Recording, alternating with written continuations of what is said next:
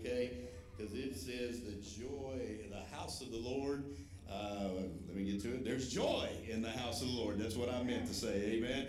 So uh, you put a smile on your face and let's sing it together. All right, here we go. One, two, three, four.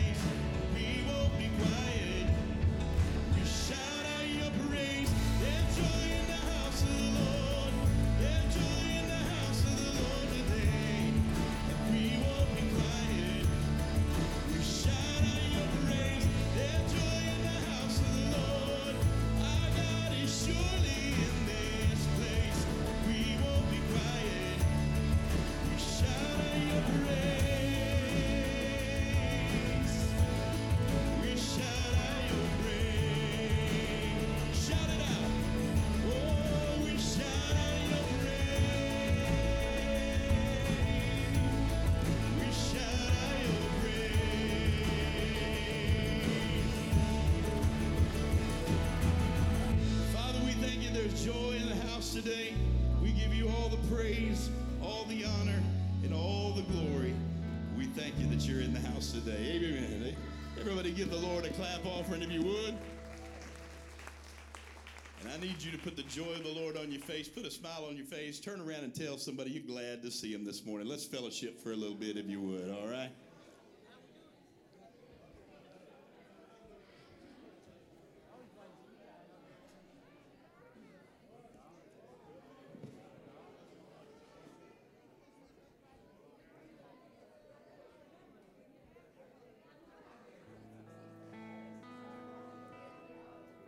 Mm-hmm.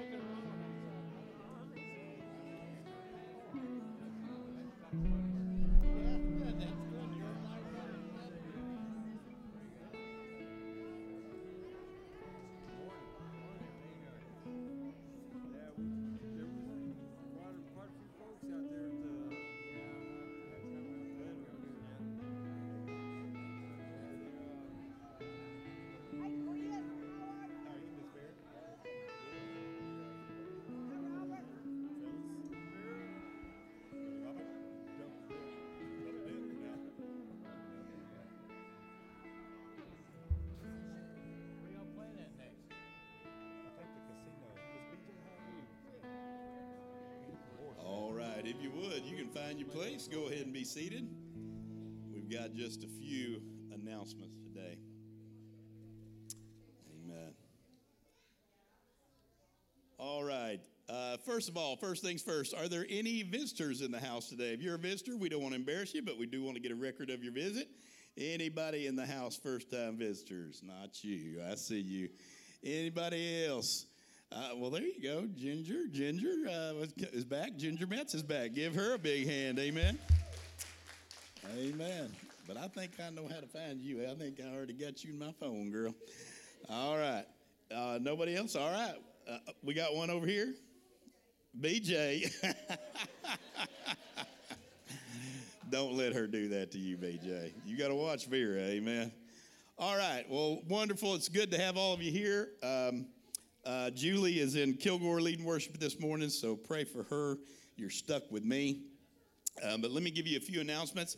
We always need more volunteers for the yard team and for the cleaning teams. You can see me uh, on the yard team, or you can see Miss Kate on the cleaning team. Raise your hand, Miss Kate. See her. Uh, that just uh, helps us save money here at the church because we've got volunteers doing all that. Also, volunteers for Wednesday nights and Sunday mornings for children ministry.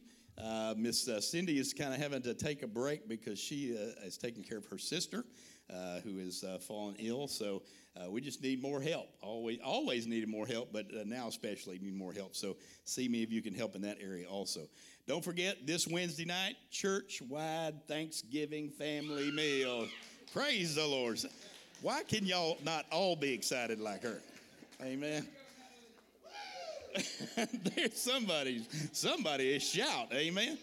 Uh, and I, I, tell you what, food. Well, I don't know what to tell you if you can't shout about food, amen. But the Lord will provide it for us. We are going to have uh, the church is going to provide uh, Greenberg smoked turkey, uh, and then we will uh, we're going to have all the sides and desserts. If you can sign up, there's a sign up sheet back there. Bring that with you and come early because if it's anything like last year, we had a house full last year. Miss Mary. All right, if you don't make it to the list, she says, just bring what you want. We will consume whatever you put out there if it is edible. Let me restate that. If it is edible, amen. I'm going to be asking who cooked what, all right? Don't mean to get picky, but you know, you can tell I ain't that picky. Uh, so uh, don't forget that. That is uh, Wednesday night at 6 o'clock. And at 7 o'clock, we'll do all the normal activities. Uh, we're going to do a Thanksgiving uh, share service and testimony service in the adults, but we'll have the teen service, we'll have the kids service, we'll do everything as normal, but we will all eat dinner together at six o'clock in the big room. All right. Uh, then don't forget, uh, no, the next Wednesday, no Wednesday activities on November 22nd. We always try to give you the Wednesday before Thanksgiving off because we know a lot of you are doing family activities. And uh, some of you, if you do multiple family activities, sometimes it has to fall on Wednesday or Friday. So we just have always given you that Wednesday night off to be with your family and to prepare. And then movie night will be the next Sunday, November 26th at 6 p.m. Free popcorn, free candy, free Jesus. We've been watching The Chosen. Uh, it's been awesome. And then last but not least, uh, if you want to go to Monterrey, Mexico, I'm going to go. Whoever else is on that list is going to go. Uh, I don't have a cost yet. I'm still working on the cost, but we're going to go to Brother Pablo's church. If you know uh, Brother uh, Pablo and his family, uh, they are our missionaries to Monterrey, and we're going to go see them. It is their church anniversary, uh, always in February, and he's been after me uh, the last couple of years to come, and so we're finally going to put the trip together and go. So if you are interested in that, just put your name on the uh, sign up sheet back there. I think that is everything. So let's stand if you would. oh, I forgot. I'm sorry. Yes. Why don't you give it? You'll do better than I do.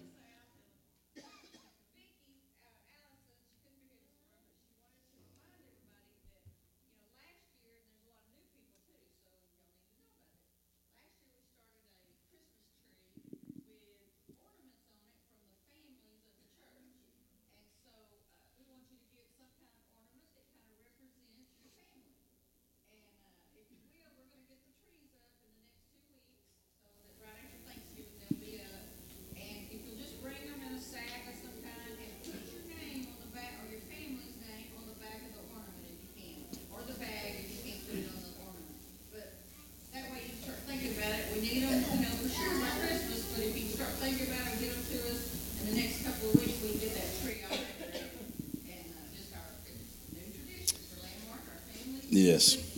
Yes. Yes. And so we will have, uh, and also with that coming up, again, it will all sneak up on us. Uh, it seems like a long way away, but it is not a long way away. Uh, we are going to also be doing our, uh, our Christmas party for all the bus kids on the Wednesday night, so close to Christmas.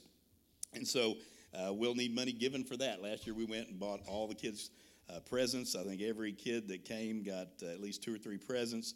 And so uh, that's something that we do to help in our community.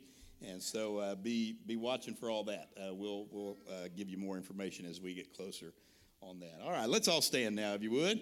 And we're going to sing Because He Lives, I Can Face Tomorrow. Amen. Here we go. Three, four. Put your hands together and help us out.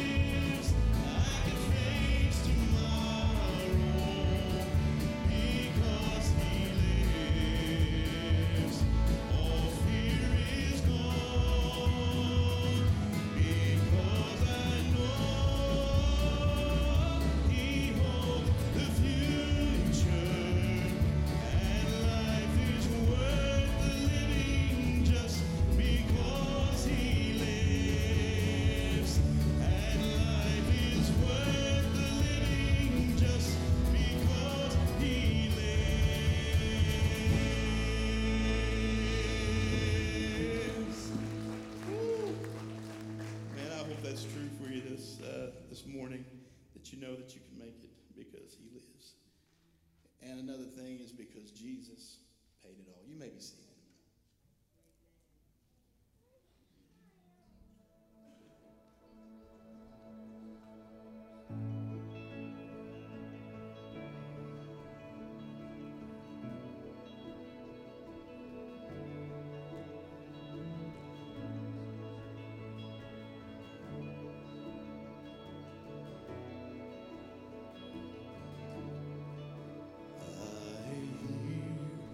Savior say, Thy's way indeed is small. Child of weakness, watch and pray. Find in me. But Jesus paid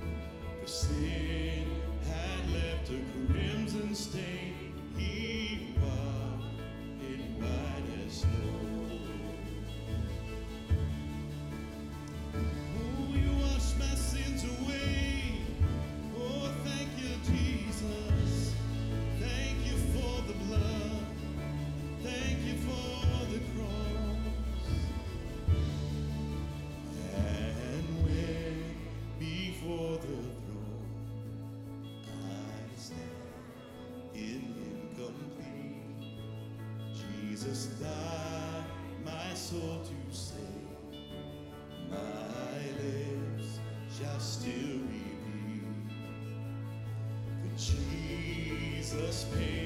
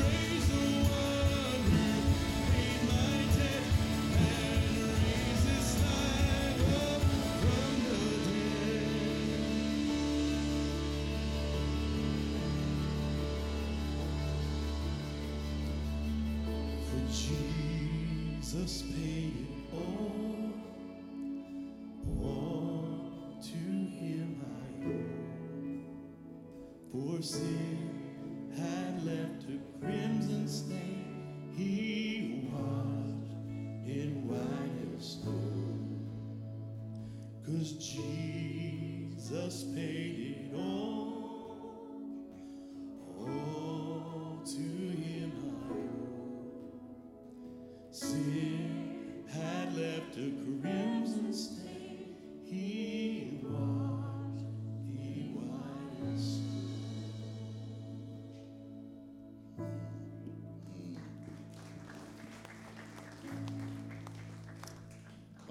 something before the preaching. Uh, we're going to show a video. But as many of you know, this is uh, Veterans Day weekend, and so we wanted to uh, just honor and thank those of you that are veterans. So watch this video if you would at first, and then we're going to recognize our veterans.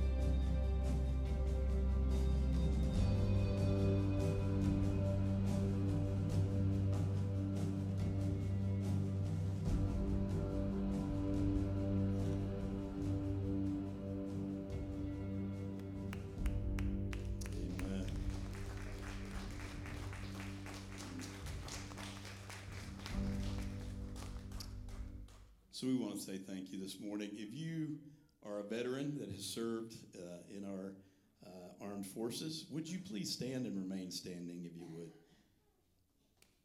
Amen. Amen. Give them a round of applause. Thank you. You guys remain standing if you would. And we want to pray for y'all and thank you for your service. Uh, we also need to have a special time of prayer this morning for uh, Chris Hobbs. And so, Chris, um, I got a notification this morning that he was in a wreck and uh, he is in the hospital right now. Uh, there's, uh, there's he's struggling with brain activity. There's a brain bleed, and so uh, we just need to bring Chris before the throne. Amen. And we need to pray for him and some of his family is here. I'm going to ask y'all to come and let me lay hands on y'all and pray over y'all if you would. So y'all come, uh, vet, uh, veterans, y'all keep standing because we're gonna we're gonna pray for all of this today. All right. Father, we love you today, and uh, God, we we come before you recognizing God that you hold all things in your hands, even our very lives in your hands. And God, we have no idea how long we have. We have no idea, Lord, what our future holds.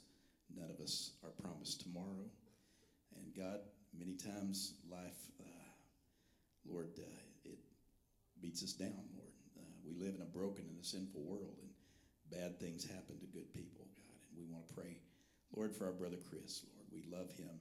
We bring him before you right now, Lord, as his family, as his immediate family, and as his extended spiritual family. He is our brother in Christ, Lord. We pray for our brother. God, would you bring healing to his body, healing to his mind? Lord, I pray that, Lord, you would be the great physician. I pray that, God, you would touch his body and heal it, that you'd be our healer and our provider. Uh, Lord, I pray that God, you would just uh, be with the doctors and the nurses and the surgeons and everybody who will touch him, everybody who's working on him. Give them wisdom and discernment beyond their own wisdom and discernment. God, I just pray that you be with this precious family. Again, they are our family. Lord, uh, we wrap our arms around them as brothers and sisters in Christ. If one part of the body hurts, the entire body hurts. And so we pray for them, God. Would you wrap your arms around them? Would you give them peace that passes all understanding, God? Would you just, uh, Lord, let them know that in the midst of this trial, in the midst of this valley, God, that you're, you're with them, Lord. Your rod and your staff, they com- it comforts them, Lord. And I pray that, Lord, they would just uh, lean into you during this time, God. And we pray for our brother, Lord. Uh, Lord, again, as Christians, it's a win win, God. As Paul said, to live as Christ and to die as gain, Lord. And so, Lord, we know that they can't threaten us with heaven. But Lord, we selfishly, we love our brother Chris. And we want him to be here longer with us, God. And so I pray that you'd honor that request. We pray for healing in the name of Jesus because we believe it and we know that you can do it. And so, Lord, we just pray that right now, God. Lord, thank you for these veterans. Thank you for them serving our country and serving us, Lord. And we know that freedom is not really free. And Lord, it costs people something. Many, it costs their very lives. So we thank you for the service of these men and women, God. And Lord, we just praise you and thank you for the opportunity to honor them, God. Lord, we just pray, Lord, Holy Spirit of God, would you fill this place now? Lord, be with Brother Martin. God, I pray that, God, you would cover him. Pray, Holy Spirit, that you would speak through him in an incredible way. We ask you, Lord, Holy Spirit, to just pour yourself out now in Jesus' name. And everybody said, Amen. Amen. Y'all. All right, uh, Children's Church. If you have children that would like to go to Children's Church, uh, they can head that way. Smaller kids will go this way, and larger kids will go that way. All right. So Brother Brian is uh, going to be with you guys out there. Miss Louisa is going to be with you guys there. So smaller kids, uh, those doors there, and older kids, those doors there. Give our kids and our children's workers a big hand if you would.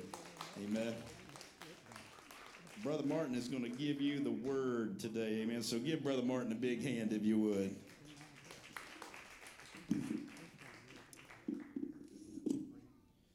Thank you. Give me just a minute while I get set up here. And so, if you want to go ahead and turn in your Bibles to uh, Deuteronomy, Deuteronomy, the 32nd chapter. Deuteronomy, the 32nd chapter. And so, uh, just a second, get my phone out so I don't keep y'all for lunch too late. So, always got to keep up with that.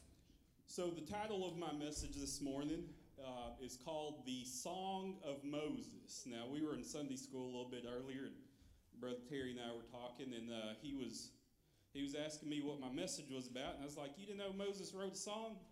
Number one hit, still, still, still in, the, I guess, uh, in circulation today." So he's like, "He did." So that is the title of my message, "The Song of Moses." So. I have such a good time in Sunday school. Those of you that don't come, you're, you're missing out. I do get made fun of. I'm picked on just a little bit.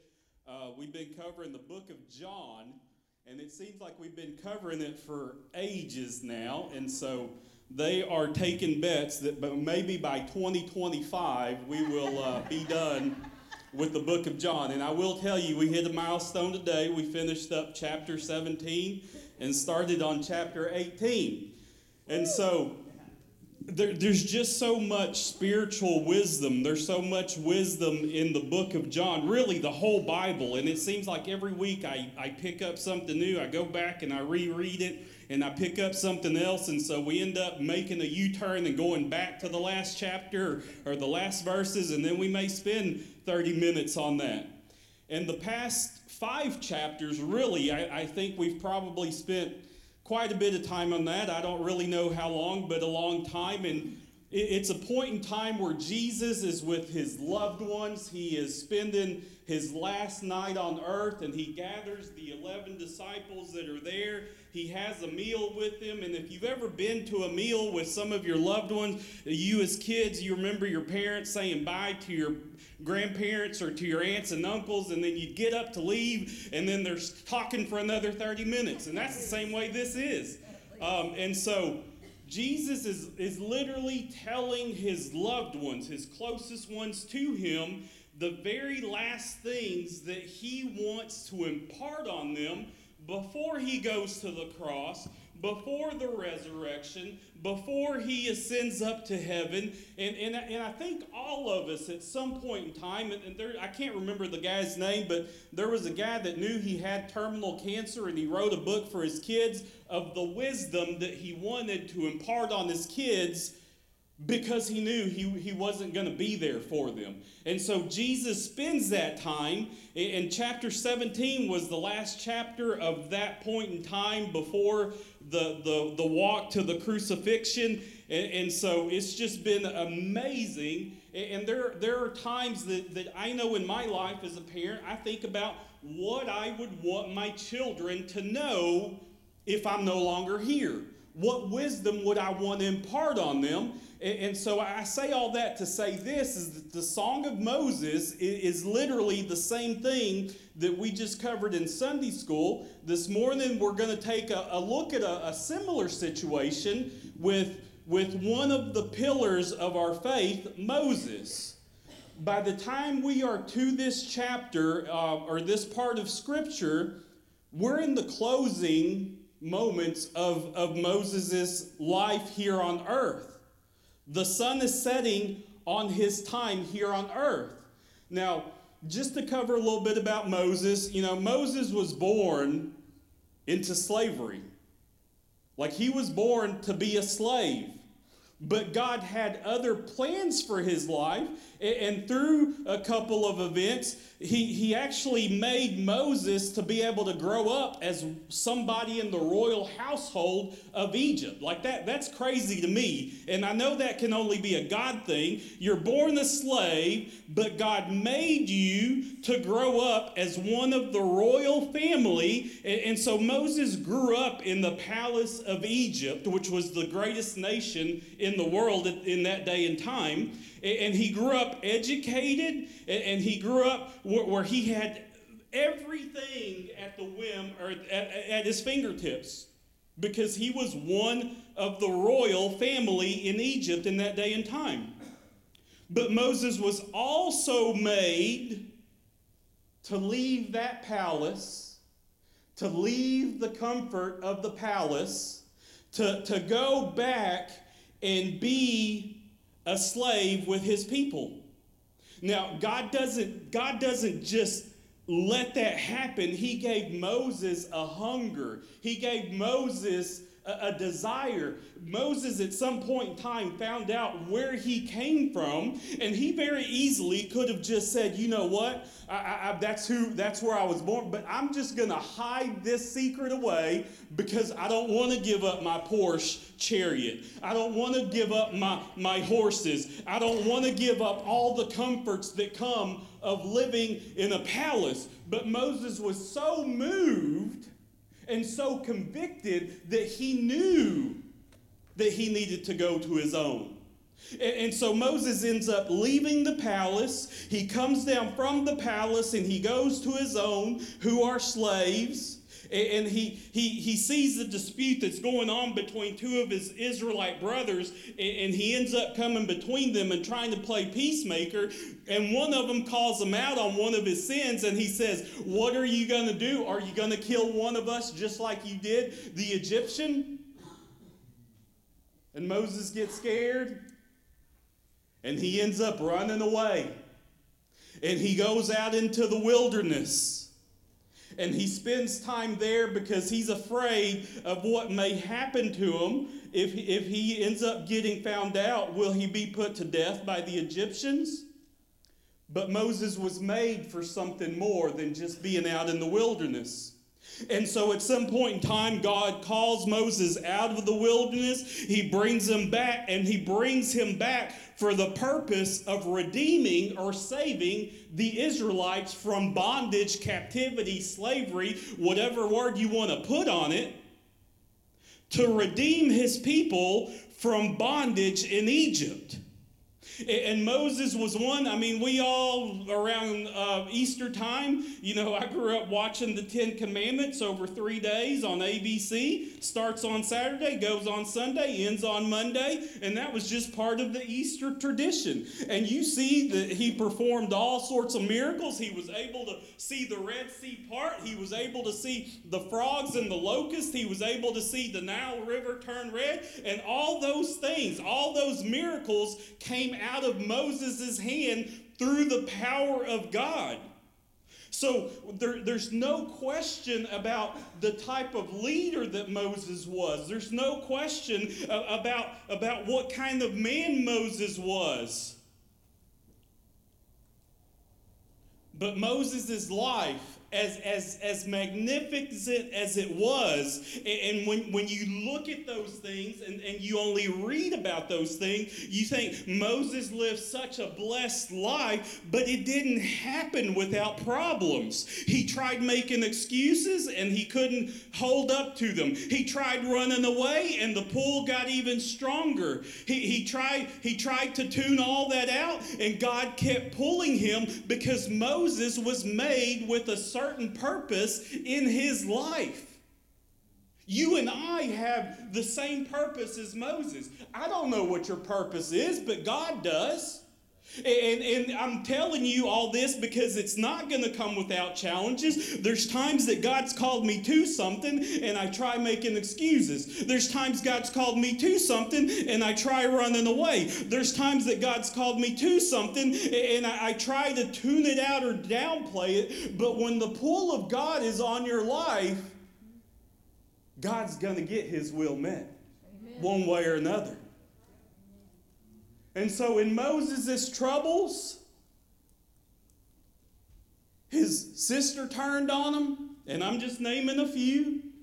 His brother destroyed in the weekend with one marvelous party what Moses had done through the power of God of getting these ignorant people of, of, of following the Lord. His brother decides to throw a party a week party and he destroys everything that Moses had done through the power of God. He was he he was he was called out by the people that were following him. He was criticized. And, and in this time that we're at, he's on the precipice of ending 40 years. And this is the greatest description that I've ever heard in Sunday school. And it came from Autumn Littles. We were, we were doing Sunday school one Sunday, and I'm like, what did uh, what what happened with the uh, with, with Moses and the Israelites? You know, when they were in the wilderness, and only as a teenager could she just kind of quipped. they walked around in circles for forty years. I'm like, that is brilliant. That is literally what they did. They walked around in circles for 40 years. Here I am thinking I'm this big theologian and I, I have all these answers, and only a teenager or a child could put it in such great terms that it makes so much sense, that it's so simple, that I'm like, wow. And so he's at the end of these 40 years of walking around with people that complain about all we have is tortillas from the sky to eat for 40 years. I want some pollo. Pollo means chicken for those of you that don't speak in tongues. So for 40 years, they're, they're walking around and the Lord brings tortillas down from heaven and that's all they have to eat. And so those people grumble. They sit there and, and they, they, they chastise Moses. And, and, I don't know about you, but just leading a few people, I can't imagine leading 2.5 million people in that close of proximity with all the whiners and naysayers and all that stuff. That cannot be easy. Brother Mark over here saying, Amen. I only got a 100.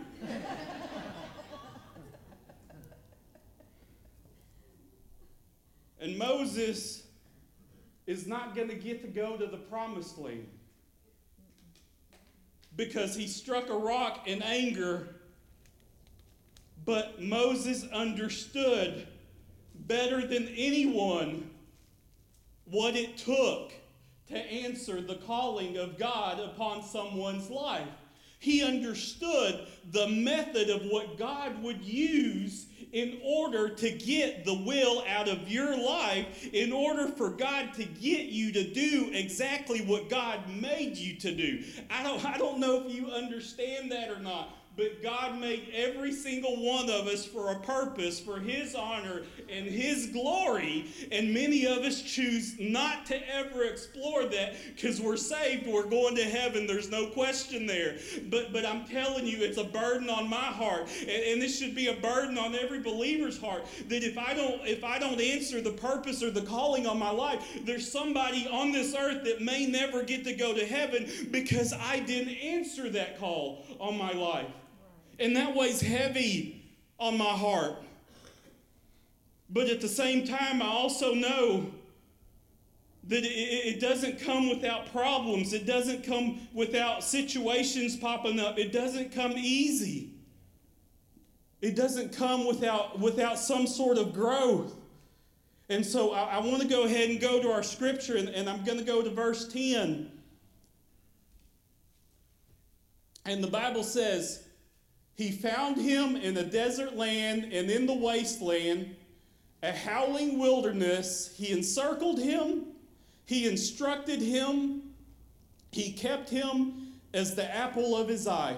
Now, this is just one verse of Moses' song to his people. And when I, when I say it's Moses' song, it's what he wants these people to remember, to understand, and to know before he's no longer with them and, and from, Jake, um, from Abraham to Jacob to Moses to the Israelites to Martin Ibarra to fill in your name in, the, in that blank. The story of God is always the same. God found them. God found them in a desert land. God found them in a wasteland. God found them in a howling wilderness. I know that that's where God found me. It, but it's also a picture. The, the first thing I want you to understand Moses is telling this people, this is how much God loves you. He's going to find you wherever you are. He's going to find you in the desert land, the wasteland, a howling wilderness. He's going to encircle you, He's going to instruct you, and He's going to keep you as the apple of His eye. Amen. I have never, ever, ever had somebody tell me that I am the apple of their eye but it makes me feel good reading that. It makes me feel good that the God of heaven, the God of the universe, the God that created it all, He looks at me and He just says it better than any Hallmark card. He sees me as the apple of His eye. And when I say that He finds you in the desert land, or, or I, I'm saying all this to let you know that He does these things because He loves us. He loved me before I was born. He loved me before I was ever known by anybody. He died for me while I was still in my sins. And praise God, He loves me now. He'll love me tomorrow. He'll love me forevermore. He will always love me no matter where I was, He loved me. No matter where I am, He loves me. No matter where I will be, He loves me. And no matter what I decide to do, God is big enough to always find me wherever I need to be found. Amen? Amen. Now, I want you to understand something. Egypt was not a wasteland. Egypt was not a desert land. Egypt was what we would consider America in our day and time. Everybody wants to be there. Why? Because it's rich. Everybody wants to be there. Why? Because they have plenty of food. Everybody wants to be there. Why? Because it's the best economy in the world. Everybody wants to be there. And in the Bible, it actually says that some of the grumbling of those 2.7 million people, and this has always been strange to me, but they all they they they quip about the tortillas and they get mad and they get upset and they say, at least we had onions to eat in Egypt. I'm like, what does your breath smell like?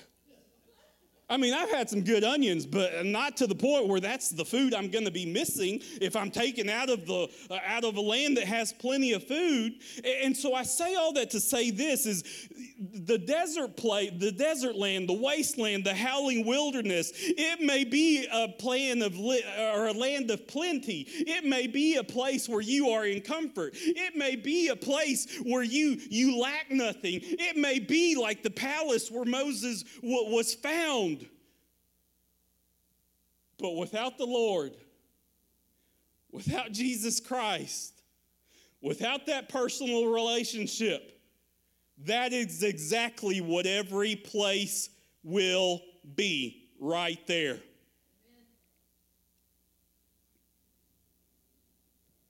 You can have the most beautiful car that was ever made. You can have the beautiful mansion. You can live in the gated neighborhood where they tell you how many times you got to cut your grass. You can live in a place where your 401k looks amazing. Your bank account can be as fat as they get. Everything can be going your way here on earth, but you may be in the desert land. You may be in the wasteland. You may be in the howling wilderness. Because if you don't have the salvation of Jesus Christ, that is exactly where you are. And so the people of Israel, they were in bondage, but they lived a pretty nice life. They, they had plenty to eat, but the worldly riches, God loves us so much, that the worldly riches that we may have, he comes and He loves us because all those will pass away, all those things will fade, but the love of God will never, ever, ever, ever, ever, ever pass away. And that is richer than anything else that you could accumulate here on earth. And that is the very first thing that Moses wants to let these people know, or in, this passage of Scripture, is that God loved you. God loved me that he was willing to find you wherever you are because I'm the apple of his eye. And that just that makes me feel good.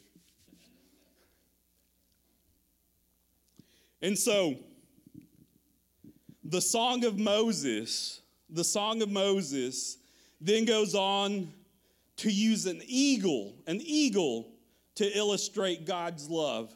An eagle to illustrate the training of God, an eagle to illustrate the disruption that God can cause in your life, an eagle to illustrate the development of God in our lives, an eagle to illustrate the deliverance of God on his people.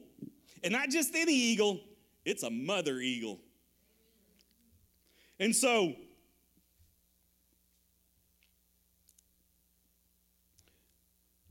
Exodus 19 says, I bore you on eagle's wings and brought you out.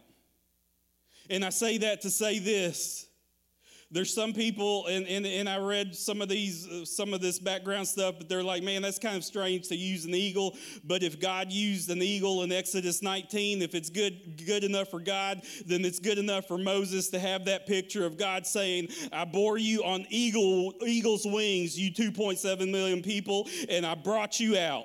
Exodus 19. So if it's good enough for God, then it's good enough for Moses to, to use that analogy. And so do you know that a mother eagle loves her children before they're even born? Loves her chicklets, well, I guess eaglets, her eaglets before they're ever hatched. Loves those babies before anything else is hatched. And so in Sunday school today, I, I, I, was, I was telling, I don't know that kind of love. I, think you ladies that have ever have kids, you probably know that kind of love, so you can probably relate because I do believe that mothers uh, love their children a, a, whole lot sooner than, than, than we do as dads because you are literally carrying that baby around with you. Uh, you know, you've probably heard me say before when my oldest was born and, and she's there and, and I'm sitting there and I'm still a man. Real men don't cry. I'm not saved. And, and, and, I, and those black eyes look back at me and I, I go down and she grabs, man, I bawled like a baby. I understood the love that the mother had for the child but the mother loved the child before it was born. But I don't understand that kind of love. But the mother eagle can because what the mother eagle does, it prepares everything before that child is even there. A, a mother eagle, and you can go on YouTube, you can watch these videos, but she wants its baby to grow up in a safe environment. So she will pick up a big stick, put it in its beak, and, and, and do this to try to break it. So she knows that the, the foundation of the nest is strong enough to hold these babies up. It's strong enough to be able to, to have that weight or that burden. And then she will she will go off and she will get some vines and kind of tie it all together. She will go off and she will get some leaves and then put it out around the edges because you know there's all those pointy bit, bits that are going to be po- not my babies. That's that's not good enough for my babies. Eh, sound like a mama. And so that's still not comfortable enough. So if it has if it has some sort of fur from one of its kills, it, it, it, will line line the nest with, with fur. And, and if that it doesn't have that, the mother will literally take feathers, feathers out of its own body, and it will line the nest for the comfort of the eaglet. That's the mother's love. I got a mother that loves me like that. I got a mother that, that sacrifices for me. I got, I got a mother that I, I can so see the similarities of, of, of mothers doing that for their children and the eagle doing that for its, its hatchlings. And even once it lays its eggs, that, that mother will defend that nest to the death if it needs to. Nothing is coming and attacking my babies before they hatch. The Lord loved me before he knew me. I mean, before I was even around. The Lord loved me before, I, from the foundation of the earth, is what the Bible says. And then when that, that eaglet is born, it, of course, it grows up in a house of luxury. You know, it's got it, has got the down comforter because you know I think down comforter means it has feathers, right? Right, ladies. Okay, I learned that term a few years ago. Very smart. So, sorry before it's born, it's already has a place of luxury. And all that little eaglet has to do is wake up. Every few hours, when it's hungry, it opens up its beak and its belly is full. And then after that, all it has to do is lay around and, and just get some sleep. And then if it gets a little bit bored, you know, they got plenty of Wi Fi, so it gets on Netflix or Hulu or, or, or Disney Plus, and, and then it just watches TV. And, and, you know, the room service is never late, the house is always clean, the Wi Fi is always strong. And, and so th- this eaglet grows up with all these comforts of this nest because it's like living in a, in a, you know, in a five star hotel. I don't know about you, but I could live in a hotel. You know, I go out and I get some lunch, and somebody comes and they, I, I show up and my room is clean. I'm like, oh, thank you, Lord. And, and there's down, down comforters there, so I can totally relate with this eaglet. But there comes a day when the mother eagle knows that that baby was made to fly. The baby doesn't know, but the mother knows. You may not know, but God knows. You may be in comfort where you are, but the mother eagle knows that the day has come for this baby to fly. Why? Because it was made to fly. Why is there a calling on your life? Because we were made to glorify God. How do we glorify God? By being the light in this world for Him. That light may be that you drive a bus like Miss Cheryl. It may be you feed the kids. It may be that you help clean with the church. It takes the whole body of Christ in order to do all these things.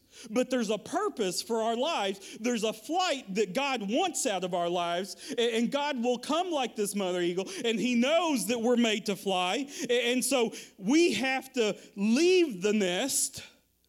But why would we want to? Because, man, that sounds like the life. That sounds like the life. If you are a blood bought child of God, you're programmed to grow just like the eagle. There's times when we feel like, well, I don't know what purpose God has for my life because you ain't looking, dummy. That's, that's as plain as I can say it. Because in our heads, we, we have an idea of what do we want to do for the Lord. But the Lord has something He wants to do. And it takes us moving out of the way and saying, Lord, what do you want for my life? How can I serve you, Lord? How can I glorify you? Let your will be done, not my will be done. You know, Brother Mark gets up here sometimes, and, and, and, and I, I relate. There's times when I'm like, oh, I, I don't, I don't know. I got to go preach. and, you know, comforter was really warm this morning, and uh, but I know that if I don't, that that urge, that that I'm not doing what God's called me to do. There's so many times I've wanted to walk away from ministry because of the things either going on in ministry or outside of ministry. But I know that if I do, then, then there's going to be no peace. There's, there's not going to be, I'm not doing what the Lord has called me to do. And, and, and you know, the, the, the eaglet would be happy walking around on the ground if it was a chicken. It would be happy walking around on the ground, flying up to a tree if it was a turkey. If it was a roadrunner, it'd be happy going meet, meet. You know, it, it would be absolutely happy doing all those things. But the eagle wasn't made for those things. The eagle was made to grow, the eagle was made to leave the nest, the eagle was made to fly. And some of us are happy with being saved. And, and if you're saved, hey, I congratulate you. That, that's amazing. But, but if there's no peace in your life, if something's missing, that's because you were made to grow. You were made to fly. And you're not, you're not searching it. You're not seeking it. You're not willing to get out of the nest. And so that's why there's no peace. So if you're a blood bought child of God, you're programmed to grow. You're programmed to move forward. You're programmed to do more than what you're doing. As much as as long as Brother Mark's been in the ministry, every every day he's trying to grow. Every year he's trying to grow. And, and even when you're doing what God called you to do and you've grown to a certain place, God has something more for you. You grow to a certain point so that you can go on to the next thing that God has for you. We were made to grow, but are familiar, and, that's one of those uh, one of those. Uh, oh, what are those people you go talk to? Counseling words. Familiar. Your familiar can have you stuck. Your familiar can keep you in bondage. Your familiar can have you in the wilderness. Because if you're familiar with nothing but fighting, if you're familiar with nothing but, but trauma relationship, if you're familiar with, with whatever it is that you have, you can actually find comfort in things that are not healthy for you because those are familiar things to you. And so if you say, if you say, God, send me a good man, and, and God sends you into a place of where you're alone because you need to grow a little bit before he sends you that good man, before he sends somebody to be your helpmate. And that's not the familiar because your familiar is to be over here and you're constantly fighting and you're constantly being told how good you're not. And and you're constantly being put down and you're constantly wondering why, that's your familiar. And so when you get over here, this is not familiar. This is not familiar. This is keep, keeping me in bondage. And, and so I get scared. And I go back over here. Why? Because at least when I'm being talked to ugly, that's what I know. That's, that's where my brain, that's where I find comfort. God can grow you out of those things. I say those things because not everything that you do is necessarily a down comforter nest. It's not necessarily uh, something that, that is just comfort. It, it, it can be a very uncomfortable place, but that's your familiar, and that's where you find your comfort. And that's what a lot of us struggle with is not knowing how to break those bondages that we've been programmed, whether we saw our parents do it, whether that's how we've grown up in our family, whether it's a sin that you just can't let go and get over because my sin, I know it's wrong, I know it's dirty, I know it's this, I know it's that, but that's where I'm comfortable and that's where my familiar is. And no matter what your familiar may be, whether it's good or it's bad, we were made to grow just as like, like the eagle was made to fly. And so the eagle, the eagle, just like God, if the baby doesn't get up and start trying to fly, it's going to disrupt the things that are going on. It's going to disrupt the familiar. It's going to disrupt the comfort. It's going to it's going to try to motivate this eaglet in order to activate it to do what it's what, what it's meant to do. And so the, the eagle the eagle starts disrupting the nest probably by pushing that little little baby and and, and then removing removing the, the the down comforters and all you have is some scratchy sheets. They're not even 600 Egyptian cotton. And, and then and then it takes the leaves out and then it, it just nothing but bare bones and, and, and it turns off the Wi-Fi and, and all of a sudden the, the food is just going to be like you're down here at Smith County Hotel, a big little dumpling of, uh, of, uh, of, of, of peanut butter and, and a little bit of toast and a little bit of crackers. Why do I know? Because I've been to Smith County Hotel. And some red Kool-Aid, and, and it's just nasty looking. And, and all of a sudden, you know, it's not, it's not very comfortable, but hey, snacks may not be as good. They may be the Aldi brand, not the, not the name brand. But I'll still eat them. I, I may have some sticks sticking out and sticking me in the back, but I'll still, I'll still be here. And when, when that doesn't work, when that doesn't work, the, the eagle will, will try to push the baby out to the edge, out to the edge to see if, if it will take the notion that it's time for you to fly. So it tries to motivate the, the, the eaglet to activate to do what it's called to do. And, and if, if that doesn't work, then it may stand up on the nest and it may just just stretch its wings and show it hey this is this is what you're supposed to do. This is what you're meant to do. You're, you're supposed to do this so i'm trying to motivate you to activate you. And if, if that doesn't work then then she may hover in front of it and be like look look no feet. I, i'm flying no feet. This is this is what you were made to do. No feet and, it may swoop off over there and swoop off over here and it's trying to motivate, to activate. And God does that for us. God will make us uncomfortable. God will put the pull, the tug on our heart. God, God will make it uncomfortable if you don't answer the call. And, and then he, he not only will, will he do that, but Jesus came from the palace in heaven down to earth to show us that this is how you go with sorrow. This is how you do betrayal. This is how you handle this situation. I'm not, I'm not only your God because I'm telling you I'm your God. I'm, I'm your God and I want to motivate you to activate you because when, when the Bible says Jesus wept, that means Jesus cried. Maybe not for many of you, but when you grow up with the mentality that real men don't cry, you better suck it up. You better rub some dirt on it. You, you, bet, you, you better not cry because you're a man. Jesus wept. I'm all man because I can cry. I'm all man because if it was good enough for Jesus, it's good enough for me in my pain and my sorrow. Because the comfort I used to find in real men don't do this or real men don't do that, Jesus came from heaven to earth to show me, to flap his wings in front of me, to say, This is how you handle this situation. There's no situation here on earth that Jesus didn't have to handle so that you and I could see what that looks like and so that he could motivate us to activate us. He came down for the whole human experience.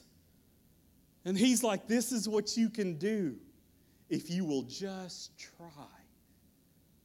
This is what you can do if you will just try.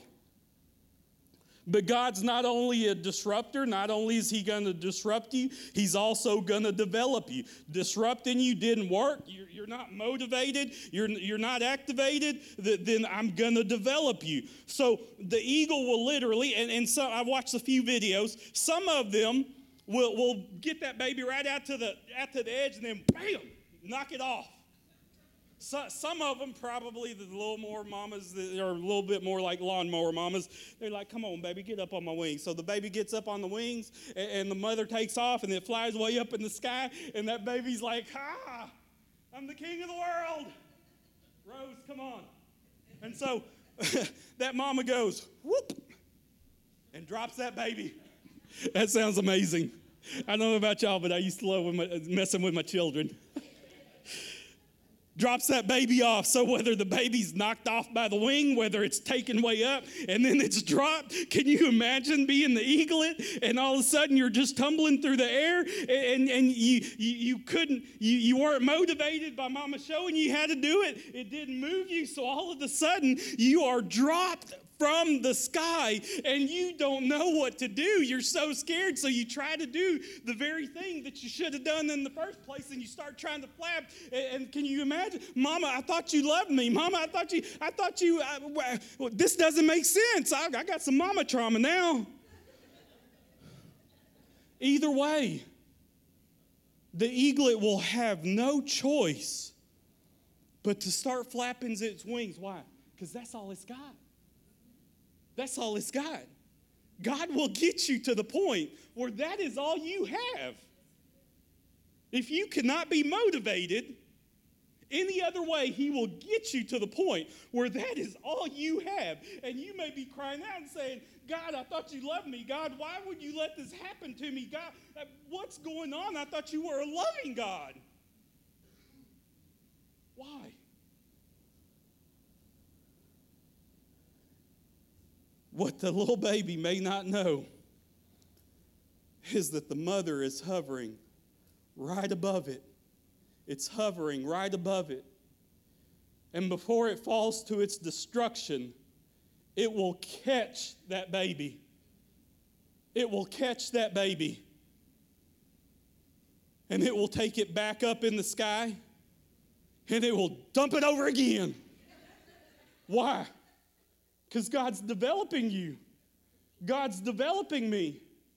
And no matter how many times it takes before I hit the ground and I hit destruction, just like God, the mother eagle will swoop and pick me up.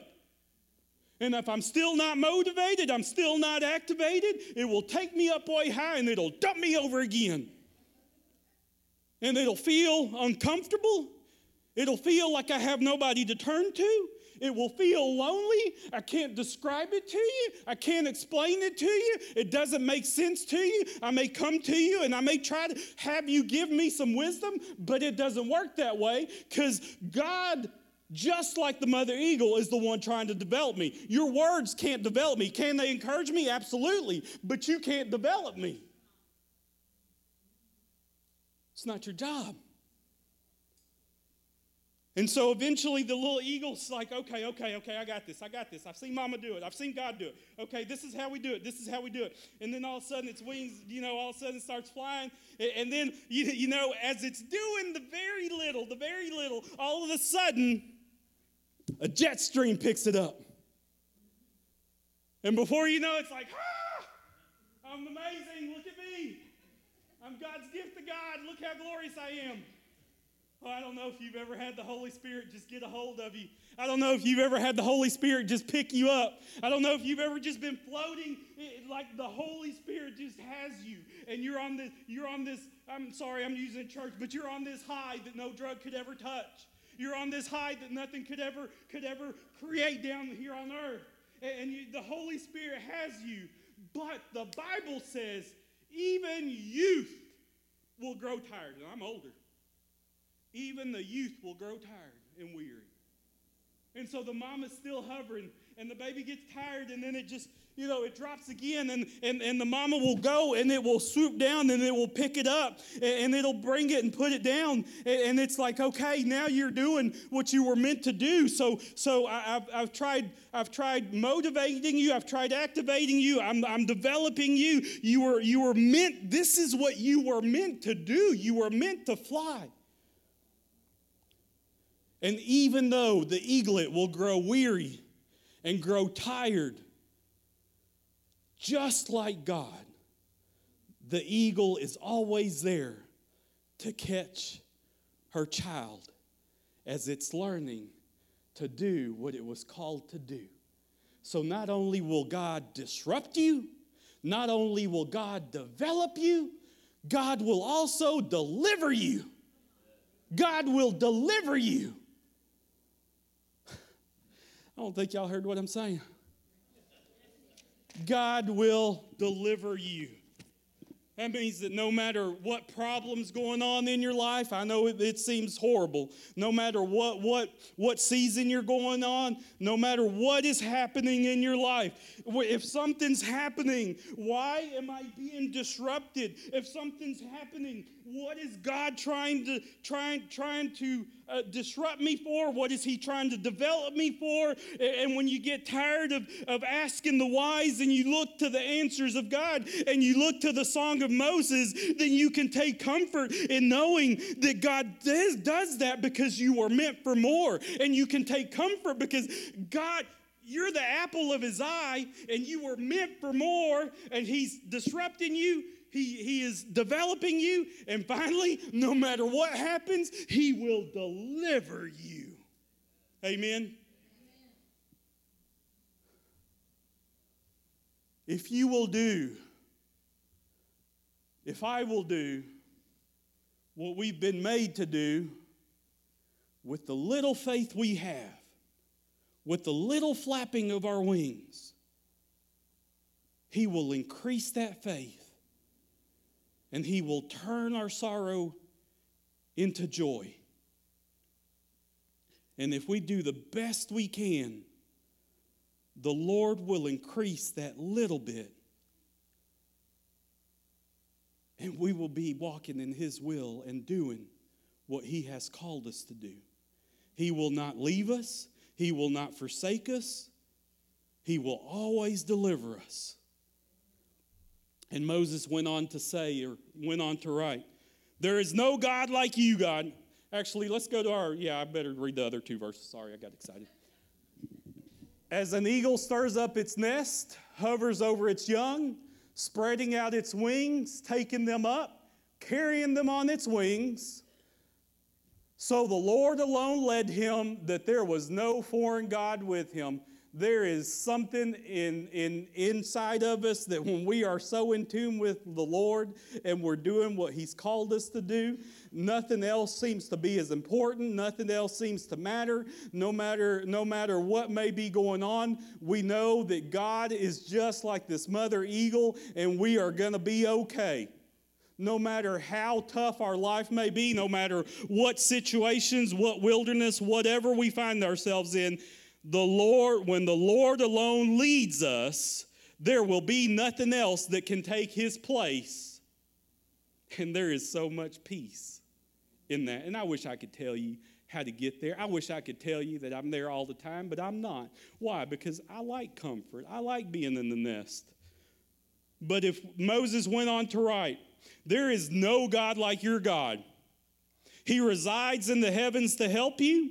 He's in the skies of His majesty. He is the eternal God. He is the dwelling place for all who will dwell under His shadow of His wing. He is our eternal God. He is our sheltering place, and underneath His wings, we will have everlasting salvation, or we can, I guess, dwell underneath His everlasting arms, is our salvation. And you know, anything that God gives, it lasts. Anything that God gives, it lasts. How long does it last, Brother Martin? Forever. How long is that? Forever. How long is that? I don't know. Forever.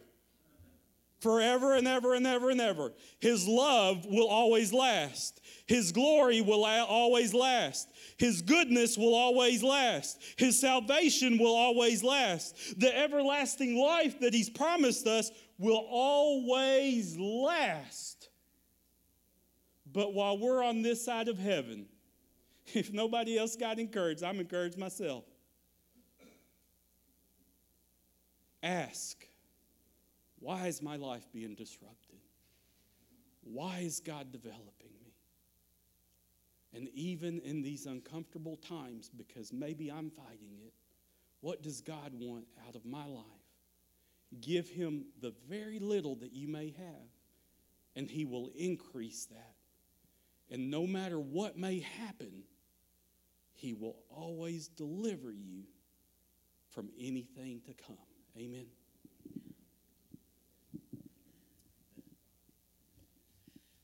Amen. Give Brother Martin a big hand if you would. I'm going to ask. Uh, I'm going to ask the band to come back up, and uh, we're going to have a time of response. I don't know what your struggle is today, uh, man, but we can soar on wings like eagles. Does that mean that everything is pleasant? You know, I, I was thinking as Brother Martin was preaching there that uh, it's kind of it ties in with uh, with Veterans Day. You know, people who served our country, uh, they didn't do it for the comfort. They didn't do it because they were giving them down blankets and down pillows to sleep on and everything was uh, they they made a sacrifice, didn't they? They made a sacrifice so that you and I could be free. They made a sacrifice so that we could retain our freedoms. Some even gave their very own lives. And uh, it's not always pleasant. God, what God calls us to is not always pleasant. The only thing He promised us was that there is something beyond this that will make this temporary discomfort be worth it all. See, because this is temporary, this is extremely temporary. What waits for us is eternal. This is just a drop in the bucket. What waits for us on the other side. So we live in a sinful and a broken world. You know, here's what we need to understand God gets all the credit, but unfortunately also gets all the blame. And we want to, we're very quick to blame God, aren't we? God, why did you let this happen? God, why is this sorrow coming to me? And what we need to understand is uh, it's not God's fault sin came into the world, and that's why we live in a sinful That's why we have to go through so many heartaches. That's why the flesh suffers. Amen. So don't blame God. Thank God for what He's given you. Thank God that no matter what troublesome things we encounter here on earth, He's waiting for us on the other side. And He wants to say, Welcome home, my good and faithful servant. Father, have your will in your way during this time, Lord. I pray that you'd use this invitation for your glory. In Jesus' name, amen. Let's all stand. If you need to get saved, Brother Martin will be on that side of the stage. I'll be on this side. If you just need to come, recommit your life, join the church. If you need to come and just lay your burdens at the altar, whatever you need, you come today.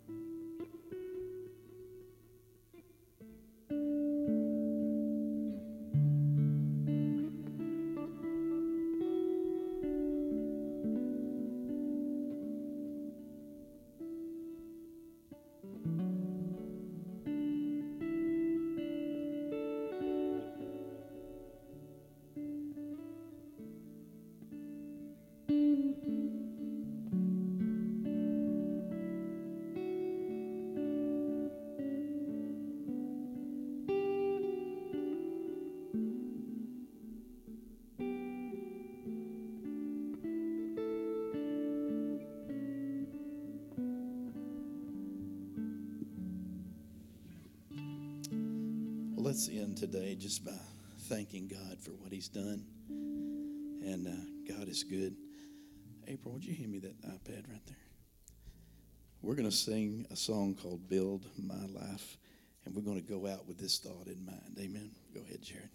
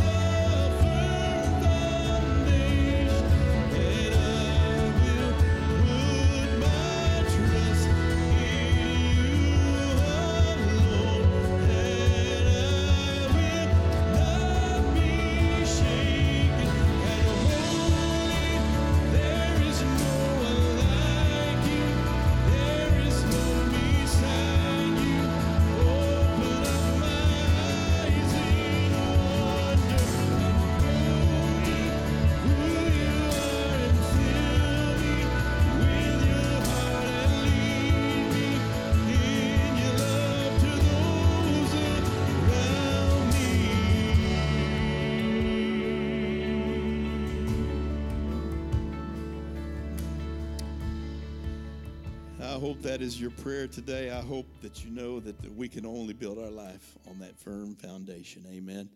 Sometimes God, as Brother Martin said, has to strip away everything else to where that's all that we have left. Amen. I want to share some great decisions with you today. Debbie, come stand right here. This is Debbie Rutherford. She said, I've been looking for a home.